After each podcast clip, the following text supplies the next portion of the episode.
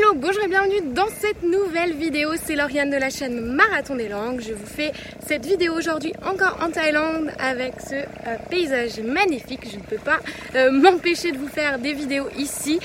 Et donc aujourd'hui on va parler de quoi? On va parler d'une technique qui va vous permettre vraiment de débloquer votre oral. Si vous avez du mal, si vous avez des mots et que vous avez du mal à faire des phrases ou que vous n'osez pas parler, que vous êtes bloqué à l'oral, eh bien cette technique va vraiment vous aider à faire le switch. C'est vraiment très facile à mettre en place. Je vous en parle juste après le jingle.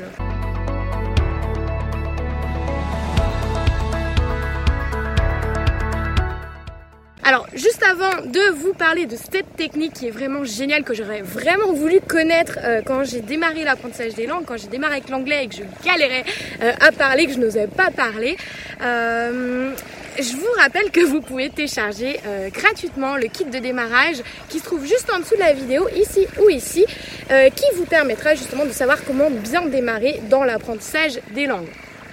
Donc cette technique, elle va vous aider si aujourd'hui vous n'arrivez pas à parler anglais, espagnol ou une autre langue avec fluidité, que ça bloque, que quand vous démarrez une phrase, eh bien, vous vous arrêtez parce que vous n'arrivez pas à trouver vos mots. Eh bien, cette technique, elle s'appelle la technique de l'interlangue. Alors, qu'est-ce que c'est l'interlangue? En fait, c'est une phase intermédiaire dans l'apprentissage des langues qui va justement vous permettre de combler ce vide d'entre-deux, entre apprendre la théorie et vraiment parler avec fluidité. Donc, qu'est-ce que c'est concrètement? Concrètement, l'interlangue, c'est le fait d'utiliser deux langues à la fois. Alors, si vous ne parlez pas d'autres langues, rassurez-vous, je vous parle de votre langue maternelle, la langue native que vous connaissez déjà. Donc l'idée c'est que, par exemple, on va prendre l'exemple en anglais. Si vous, par exemple, vous faites une phrase et vous dites à quelqu'un « Can you please give me… » et vous ne connaissez pas le mot plat, vous ne savez pas dire plat en anglais, et bien vous allez le remplacer par le mot en français. Donc « Can you please give me this plat ?» Comme ça, le fait de remplacer le mot qui manque en anglais et dans la langue que vous connaissez déjà, vous le savez, eh bien ça va permettre de ne pas casser cette fluidité en fait, et de ne pas casser surtout votre confiance en vous, parce que c'est bien ça le problème quand on veut parler une langue, c'est qu'à chaque fois il nous manque des mots, ça casse la fluidité, ça coupe la connexion, ça coupe la conversation, et du coup ça rompt aussi la confiance qu'on a en soi en se disant « Ah mais je suis nulle, ce mot il est très simple, je le connais pas » ou alors « Je le connais mais je n'arrive pas à m'en souvenir ».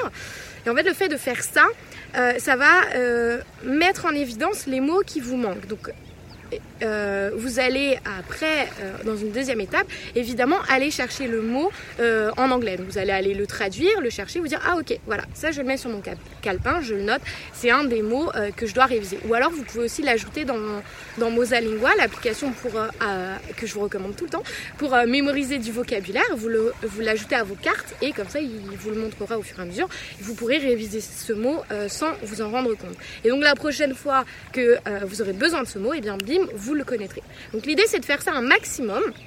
Alors oui, évidemment, si vous parlez avec un natif et qui ne parle pas un natif en anglais et qui ne parle pas le français, eh bien ça va être compliqué de communiquer. Certes, on est d'accord.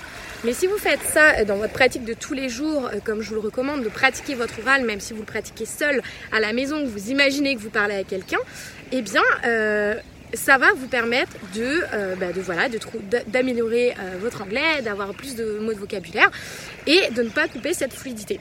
Et si vous faites ça avec quelqu'un donc qui est natif anglais mais qui parle français, eh bien c'est même encore mieux parce que ça va vous permettre de mettre en place cette interlangue pour éviter de casser la fluidité dans la langue. Vous pouvez bien sûr faire ça en espagnol, en portugais ou dans n'importe quelle autre langue.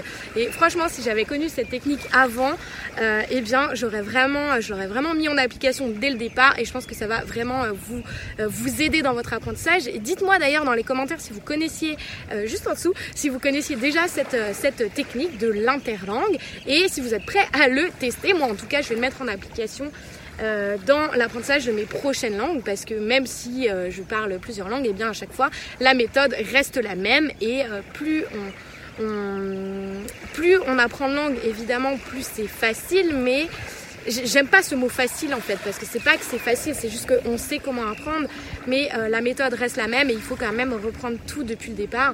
Et ces petites techniques justement permettent d'apprendre plus facilement et avec plus de fluidité. Donc j'espère que vous avez aimé cette vidéo ici en Thaïlande, que vous avez apprécié les paysages que je vous ai présentés tout au long de cette vidéo. N'hésitez pas à la liker, à la partager s'il vous plaît, aidez-moi à faire que cette chaîne soit encore plus visible parce que ça m'aide à aider encore plus de personnes, impacter plus de personnes. Donc si c'est le cas et que vous partagez, que vous likez cette vidéo, et bien ça m'aide à remonter sur YouTube et donc à impacter plus de personnes. Donc je vous remercie d'avoir regardé cette vidéo jusqu'au bout et je vous dis à la prochaine dans une prochaine vidéo. Ciao!